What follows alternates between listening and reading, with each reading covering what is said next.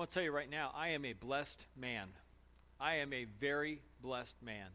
Uh, I have a beautiful family. I have a, a wonderful family. I, I, have more stuff than I could ever know what to do. I have more stuff than my house can hold. Uh, I have uh, many, many blessings and, and, so much stuff that I, I take for granted. I, I don't know about you, but I, I know that there's blessings in my life that I take for granted, and I am a very blessed man. And we as a nation are a very blessed country. We are a very blessed people to live in America where we can go and vote this week for and choose our leaders. Uh, we have that freedom. We have the freedom to come together on a Sunday morning like today and to worship God uh, and uh, sing songs of praise and to hear a message, uh, to uh, have a warm, comfortable building. We are a blessed people. We are a blessed country. And uh, when I consider the statistics of the rest of the world, I, I know that I am extremely blessed. And I imagine that you are too. I, I want to share some statistics with you about world poverty. Uh, the first is that uh, about half of the world's population lives on less than $2.50 a day. Less than $2.50 a day, half of the world's population. 700 million people live on less than $1.90 a day. $1.90. When I take my son to McDonald's for a Happy Meal, it costs twice that, what some people live on in a day. According to UNICEF, some 22,000 kids die every day because of poverty. Every day, 22,000 kids die across the world because of poverty. There are an estimated 2.2 billion children in the world, and roughly half of them live in poverty. That's 1.1 billion children live in poverty. In 1998, get this, this will blow your mind, okay? In 1998, about 18 years ago, Americans and Europeans spent $17 billion on pet food, on pet food. $17 billion. That same year, about $9 billion was spent globally to provide clean water and sanitation around the world for people who don't have it. So we spent a little, little more than half of what we spent, what what the United States and Europe spend on pet food, we spend a little more than half of that on clean water and sanitation for people living in poverty. More than 750 million people have no access to clean water around the world. More than 750 million people, and 1.6 billion people live without electricity. Think about electricity for just a minute. How nice is electricity? 1.6 billion people don't have it. Um, so the question is then who is truly wealthy in our world? And according to an uh, organization that brings awareness to income inequality around the world and global poverty, uh, income over $32,400 per year qualifies as being in the top 1% in the world. That if you make $32,400 a year, that is in the top 1% of incomes in the world. That's $2,700 a month or $623 a week. If you make $623 a week, you make more than 99% of the world when it comes to income. That's not wealth, but that's income. 99% of the world makes less than you if you make $623 a week. We are incredibly blessed, are we not? We are a blessed nation. We are a blessed people. Our nation has freedom. Like I said, freedom to worship, freedom of speech. A lot of places don't have that. You speak your mind and you end up before a firing squad. We have the freedom to elect our leaders, the freedom to vote. You know, think about these things for just a minute. Uh, think about electricity. 1.6 billion people on the planet don't have electricity. Think about how much electricity has changed our lives. Uh, for example, you can go to your house uh, and you can go to a box in your house and open that box and there's food inside. It's called a refrigerator. Or you can go to your pantry. I've gone to my pantry before. I walk. I look through my pantry and there's 14 cans of chunky soup in there. And I look through my pantry and I look at them and I go, I got nothing to eat. My pantry's full. My fridge, I, I will go to the fridge three times. Nothing to eat. Nope. Go to the freezer. Nope. McDonald's it is. Right? I, am the only one, right? I'm the only one. None of you have ever been, have gone in the last week to your fridge and go, man, there's nothing to eat in here. Th- indoor plumbing. Think about that blessing for just a minute. No more running across a cold field, a snowy field in the middle of the night to run to the outhouse. Being able to go up to your tap and just turn on the water. And unless you live in Flint, Michigan, you can drink what comes out of it. What a terrible situation that is. Mean, you can just go up to your tap and psh, drink water, clean water. We are blessed people. We are blessed, my friends. We are a blessed nation. We're a blessed church. As churches go, let me tell you one of the blessings that we have as a church, and that is we have no debt. We have no debt. Do you know how many churches would, would just love to have no debt? Churches that are in debt up to their eyeballs? We have none. We're blessed as a church family. We have no debt. That's awesome. Amen. You know, uh, we, we have a warm, comfortable building to worship in every week. We come here every week, and the, the chairs are soft and comfortable. The lights are on. The music's rocking. The uh, temperature is, well, depending on your, temp- your internal core temperature.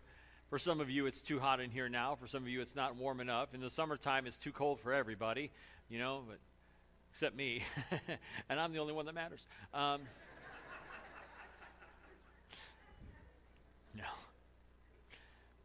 No, no, no.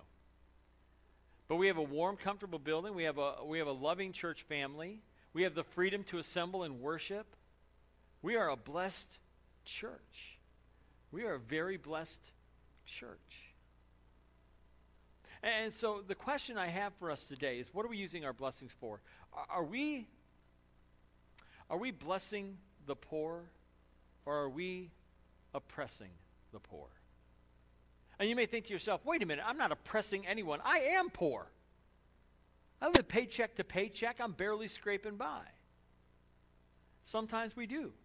Sometimes we do barely scrape by. And the question I have for myself is how many times is that of my own doing?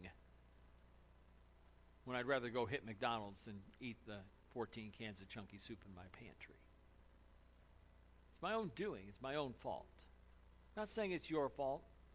But I know in many instances in my life, it's my own fault. So, my question for you today is Are you blessing the poor with your wealth, or are you oppressing the poor with your wealth? And today we're going to continue in our series on the book of James. And we're going to take a look at James chapter 5, verses 1 through 6. If you brought your Bible, great. Pull it out and uh, let's look at James 5, 1 through 6. If you didn't bring your Bible, you can grab one out of the chair in front of you. It looks like this. It's on page 856. If you're not familiar with the Bible, it's okay. Uh, page 856 of the Bible in the chair in front of you. And uh, we're going to take a look at, at blessing the poor with our wealth. Now, before we read James 5, 5 1 through 6, I want to read the verse immediately prior to it. It's a verse we looked at last week. It's James 4 17.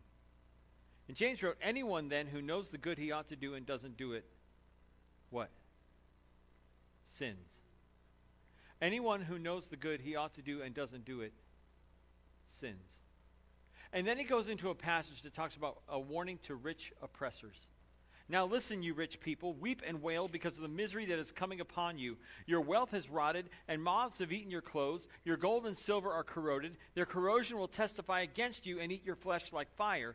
You have hoarded wealth in the last days. Look, the wages you failed to pay the workmen who mowed your fields are crying out against you. The cries of the harvesters have reached the ears of the Lord Almighty. You have lived on earth in luxury and self indulgence. You have fattened yourselves in the day of slaughter. You have condemned and murdered innocent men who are not opposing you. Sound familiar? Hmm. You know, in those days, uh, roughly uh, 90% of people lived in a rural setting. They, only 10% of people lived in cities. Uh, today, in, in, 2016, more people live in cities than live in agricultural areas, more in rural areas. But in those days, about 90% of people lived in rural areas. They lived on, on farms. And you had wealthy landowners who had lots and lots of land, and they would hire people to come and work in their fields. And the problem was that they weren't paying them. Uh, in, in those days, that it was expected that if you did a day's work, you would get it paid at the end of the day. You would get a day's wage for a day's work, and you get paid at the end of the day. And sometimes they didn't pay their workers at the end of the day, and that left their families hungry. Because what you would do is you would get your paycheck, you get the money that you earned, and you'd go and you would buy bread and you'd buy food for your family, go home and eat, and they'd have food for the next day until you got paid again. So it was all done on a daily basis. And the workmen weren't getting paid by the wealthy landowners. They were being oppressed by them because they were being neglected by them. The wealthy were neglecting the poor. Sound familiar? And James says that you who are wealthy and blessed, well, your, your clothes are rotting, your gold and silver are corroding, which is funny because gold and silver don't corrode. They may tarnish, but they don't corrode. But in God's eyes, it's corroding. And their corrosion testifies against you, he says. That there is punishment coming for the wealthy who neglect the poor. If there's something you can do and you choose not to do anything about it, if you know the good you ought to do, James says, 417, if you know the good you ought to do and you fail to do it or you refuse to do it, you're sinning. You are sinning against the poor and against God. Because God has a heart for the poor. Jesus had a heart for the poor. Jesus wants us to use the blessings that we have to bless others who are in need. It's in the book of Matthew, in, in the Sermon on the Mount, Matthew 6, 19 through 21, Jesus said, Do not store up for yourselves treasures on earth where moths and vermin destroy and where thieves break in and steal, but store up for yourselves treasures in heaven where moths and vermin do not destroy and where thieves do not break in and steal. For where your treasure is, there your heart will be also. Where is your heart, my friends? Where is your heart today? Are you storing up for yourselves those treasures on earth? Or are you storing up treasures in heaven by investing in God's kingdom, by blessing others with the blessings He's provided? Where is your heart? For too, much, for too many of us, it's more like 1 Timothy 6:10. It says this, "For the love of money is a root of all kinds of evil. Some people eager for money have wandered from the faith and have pierced themselves with many griefs." We're a nation that loves money, aren't we? We're money hungry, we're money loving and we want, we want, we want, we want. I read a statistic last year, Americans were planning on spending $830 on Christmas. On average, Americans were going to spend $830 to buy stuff for people who have everything. And yet we ignore and neglect those who have nothing. I'm going to show you a video here in just a second. As we ask this question once again, are you blessing the poor with your wealth or are you oppressing the poor with your wealth? And like I said, you may think, I'm not oppressing anybody. Neglecting the poor is the same as oppressing the poor. So I want you to check out this video. It's from an organization called Life Water, and then I'm going to issue a, a challenge in just a few minutes. So check this out. When you go into a community right now where work has not happened, you find that women and children are walking long distances. They're walking to water sources that are dirty and contaminated. So a 20 liter jerry can weighs more than 40 pounds. So if you can imagine carrying 40 pounds of dirty water so that your family can have some water, then that water is making their children sick. So you combine all of these things and you find families and communities that are not as productive as they could be. You find children who are missing school because they're sick or because they're gathering water. When we go into an area, we don't do water alone. We do water, sanitation, hygiene. When you take these things together, we call it a WASH program. This begins with behavior change transformation. So we're working with sanitation and hygiene and water at the beginning and helping a community to understand how these things are linked to their health. After a while, we then begin to work on building latrines with the community. I have tippy tap, I have latrine. If I go in the toilet for defecate, I came out and washed my hand with soap. After that point in time, we identify the locations where clean water is still needed. One of the interesting things with drilling is that it takes dirty water to make clean water. So as the drillers are gathered around the drill, they're doing their work and the community is doing the work behind them that makes that possible. And then later on, what you begin to see is you see this dirty water come out of the well as they develop the well, and the water becomes clean. At Life Water, we believe that the spiritual and the physical are absolutely interconnected. We believe that Jesus came to minister to people's hearts and also to their bodies. And some of the testimonies we hear back are absolutely phenomenal. I remember one woman telling me that for the first time, she understood that God cared about her because God cared about who she was and how she was taking care of her family.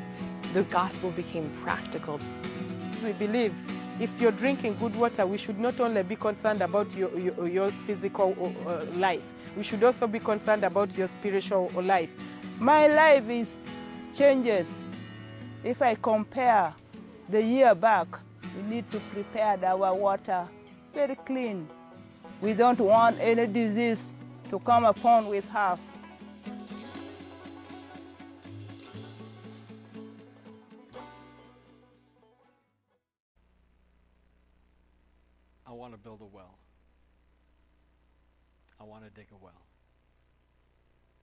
My challenge for us today is to partner with this organization called Life Water.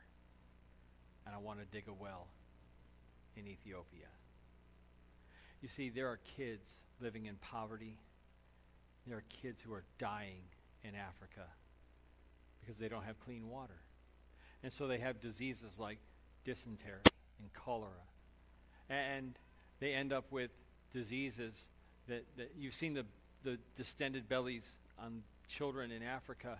And what happens is, is that they go to the witch doctor, and the witch doctor will do his thing over them, and then will take a razor blade and cut their bellies open. See, that's happening in our world. But an organization like LifeWater will take not only water, uh, will go and dig wells for water, but they will also tell people about Jesus. That's part of their plan, that's part of their mission. It's been around since 1977. And they've been digging wells in Africa, in Uganda, in Ethiopia, and in Cambodia since that time. And I want to dig a well. I want to use the blessings that we have to dig a well in Ethiopia. I talked to some folks at LifeWater this week, and I'm really excited. God laid this on my heart, and I feel so convicted about the need to do this that we as a, as a church can do this. And like I said, God laid it on my heart, and I believe that He has a, He's going to do something amazing through our church when we do this together. And so I have a challenge for us today, and that is to dig a well. And it is not cheap. I'll tell you right now, it's not cheap to dig a well in Ethiopia. It's $6,000. And you may think, that's a lot of money. Or some of you may think, that's, that's a lot less than I thought it would be. You keep thinking that. Um, but I want to dig a well because I want to change lives for Jesus. It's what I want to do. That's why I've given my life to this because I want to change lives for Jesus. And I think that we can do this. And so, as I, I have a pledge card up here, and we're going to hand those out in just a minute. I need some teenagers to come up here in just a moment. I'm going to have you hand out pledge cards. And, and, on the pledge card, there's two options. Okay, we give you two options today because we not only do I want to build a well in Ethiopia, but we also need to take care of people in our church family too. And coming up on November 19th at our Thanksgiving dinner, we're going to have a special offering taken up uh, for, to replenish our benevolence fund. We we spent everything in our benevolence fund for the year, and so we're going to take up a special offering on November 19th to replenish that fund and take us into next year. And so on this pledge card, there are two different things you can choose. You can cho- you don't have to fill it out at all. You don't have to give anything at all. Uh, or if you want to choose to, to give toward life water and, and, and to the well, uh, you can do that. Or if you want to give to the benevolence fund, you can pledge uh, an amount on here for that. Or if you want to give to both, hey, give to both. That's awesome. The way I see it, there's about 100 families in our church or so, about right around 100 families. And if you divide 6,000 by 100 families, that's $60 a family. And if we do this between now and Christmas, that's eight weeks. That's $7.50 a week. If you can sacrifice $7.50 a week over and above your regular offerings, $7.50, that's two lattes at Starbucks. Or that's a, that's a Big Mac meal or a quarter pound meal at McDonald's. Can, some of us can afford to give up a quarter pounder at McDonald's every week. Amen? So if you can give up two lattes, or if you can give up a quarter pounder meal, supersized quarter pounder meal, you can help dig a well in Ethiopia. And we can do this. Amen? So I need some teenagers. Come on up. I need you to hand these out. Thanks, Donovan. Thanks, Donovan's friend. Thanks, Vera. Would you help make sure everybody gets one of these? Thanks, Peter. Just want to make sure everyone gets one. And again, you know what? You don't, like I said, you don't have to fill it out. You don't have to. You can fill out or you can choose to do what you want. Some of you may be saying, you know what? I, I thank you.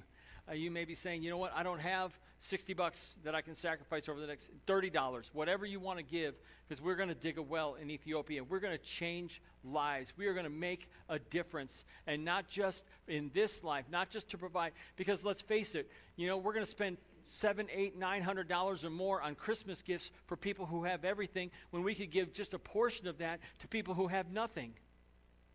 And I want you to know right now, I have my check right here. You don't have to you don't have to do this today if you want to do a pledge or if you've got your checkbook and you want to give your checkbook, we call this our hope chest. And we want to give hope to people today. You guys need some more? That's awesome. but I got my check right here with my pledge card inside.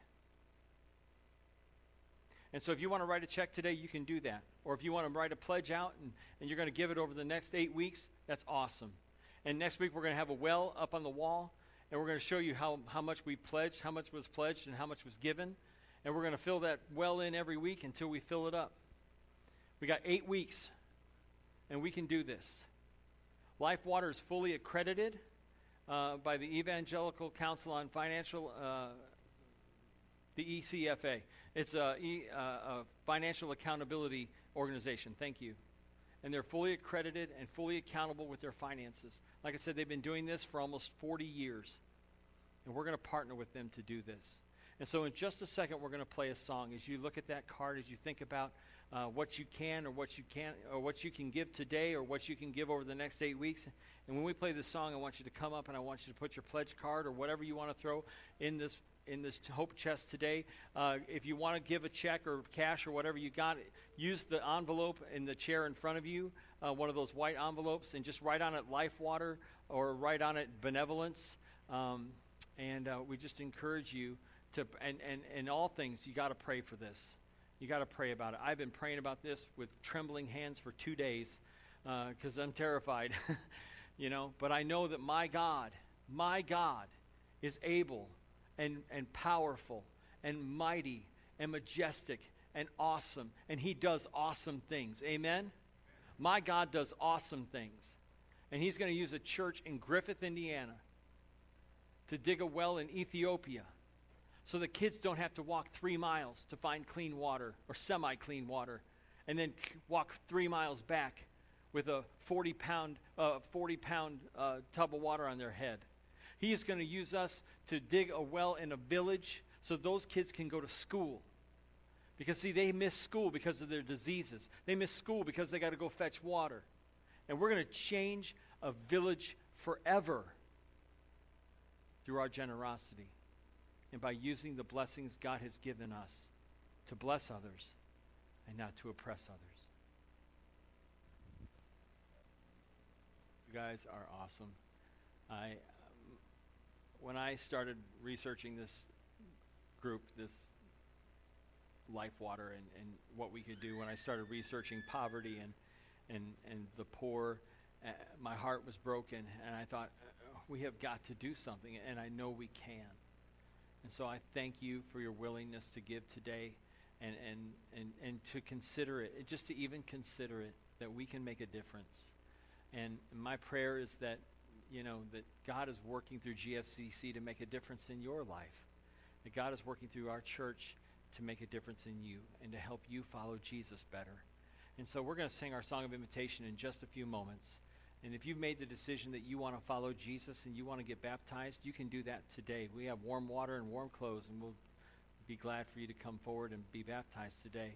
Or if you want to join our church family or you want to learn more about baptism, we have a membership class coming up next week next Wednesday night, the 16th at 6:30. We encourage you to sign up for that today and come join us.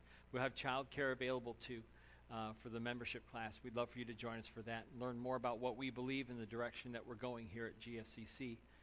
Or if you need to pray together this morning, we're going to invite you. If you want to pray about something, I invite you to come forward and we'll pray together at this time.